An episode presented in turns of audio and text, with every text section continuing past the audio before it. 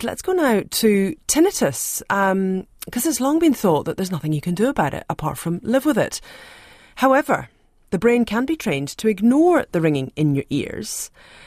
But that is specialist psychological support and can be expensive, not to mention rather thin on the ground. But now a new app has been developed by a research team based at Auckland University. And a trial has shown it reduced the impact of tinnitus in two thirds of users in a matter of weeks. Audiologist Dr. Fabrice Bardy led the research and is one of the co founders of the app, which is called MindEar. He's with us. Kia ora, Fabrice. How are you? Kia ora. Nice. Thank you for having me.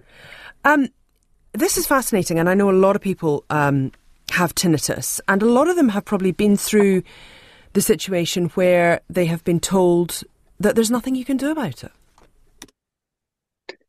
Yes, um, and unfortunately, uh, I must say that it's probably something that we hear too often, and that mm, by um, talking to our doctor, where um, when we talk about the, the struggle that we can have with the sound we hear, where we got told that there's nothing we can do about it, which is not true, and uh, there's definitely treatment options which have been validated uh, and who can help you to um, diminish the impact of tinnitus on your life.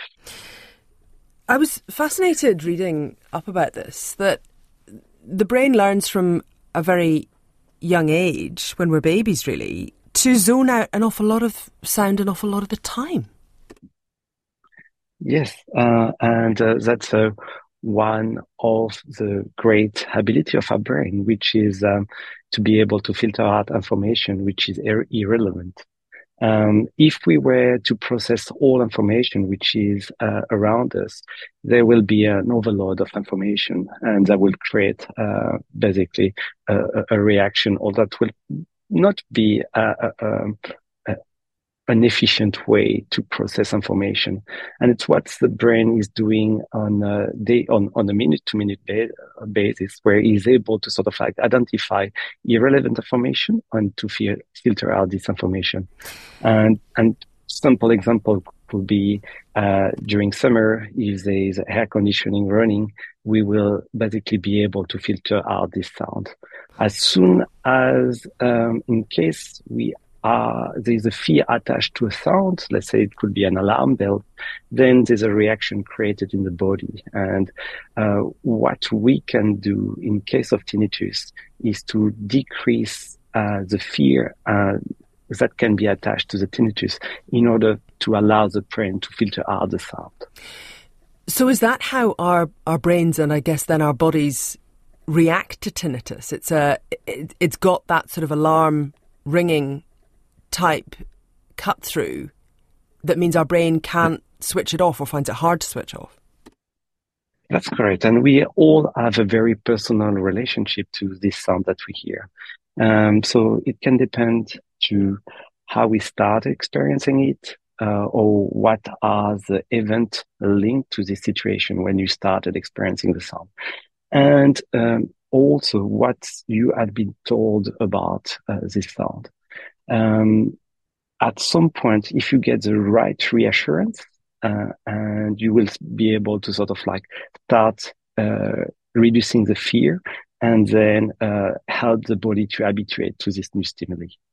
Uh, so it's where um, probably being able to provide uh, the right information to people who experience tinnitus as early as possible is really important. Is this the sort of thing that uh, the app, the treatment that you have been looking into, is is sort of tapping into this way that the brain is able to zone out. That's correct. So, like the app that we developed, that we, which is called MindEar, has different components. Uh, the first component will be psychoeducation, and it will basically uh, a lot about trying to help the person to understand what's happening and being able to sort of like understand the reason or the cause uh, of the tinnitus, but also the different process that can happen to habituate to the sound. So there's a first component of education. And then uh, there's module uh, with treatment options such as cognitive behavioral therapy and uh, exercise. And what is uh, what does cognitive behavioral therapy treatments uh, relate to is mainly help the person to identify negative thoughts and to help them to reframe them in a more positive way. And let's take the example of uh, I'm never going to be able to habituate to this sound, or this sound is going to, is getting worse and worse. This negative thought could potentially have an impact about how you feel, and the app is going to help you day after day to identify these thoughts and potentially help you to change them in more neutral or more positive way. Um, so that's potential. That's the second component of of the app.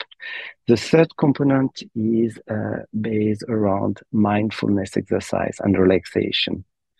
And we know that there's a relationship between stress and tinnitus. And this can be bidirectional in the sense that tinnitus can cause some stress, but also some stress can also uh, increase the tinnitus distress. And therefore, inside the app, you will basically get access to relaxation techniques and that will help you to manage your stress level. And finally, the last treatment option that we offer inside the app is some sound therapy treatment. And there, the principle is to be able to provide some relaxing sound that will help the tinnitus uh, to not be masked, but to be uh, presented in the presence of another sound. And to give you an example of how this works, let's try to imagine a candle inside a dark room. The luminosity and the all attention is going to basically, all your attention is going to be um, taken by this candle in this dark room. As soon as you turn a light on, the contrast of the candle is going to decrease. And it's a little bit the same thing that happened for sound therapy. By providing uh, a sound environment around you, you will be able to diminish the contrast between the tinnitus and the sound that you hear. So MindEar is available for people to download, I think, but there have been some trial, or there's been a, a trial recently that has shown some very promising results. Yes, so uh, we conducted uh, we conducted a trial at the University of Auckland in collaboration with uh, multiple uh, investigator, uh, international investigator, I must say from Australia, uh, New Zealand, sorry, so from Australia, France, um, Belgium, and, and, New Zealand, of course.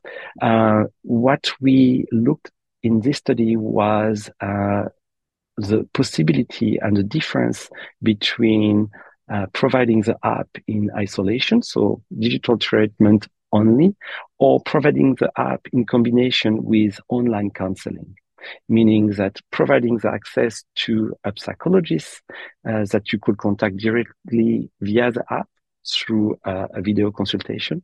And we wanted to understand who could benefit most from the video consultation and understand the improvement over time for these two different combinations. Uh, what we found was that after four months, both treatment option, meaning the app in isolation or the app plus uh, video consultation with a psychologist, had similar effect and similar improvement. However, after two months, we saw that a trend for uh, a faster improvement for the group who had uh, the app in combination with online consultation. Mm. Interesting stuff. Look, thank you very much for telling us about it. I bet people will want to find out more about MindEar. That's the app uh, that was co founded by Dr. Fabrice Bardy that you were here, hearing from there, and the research team based at the University of Auckland.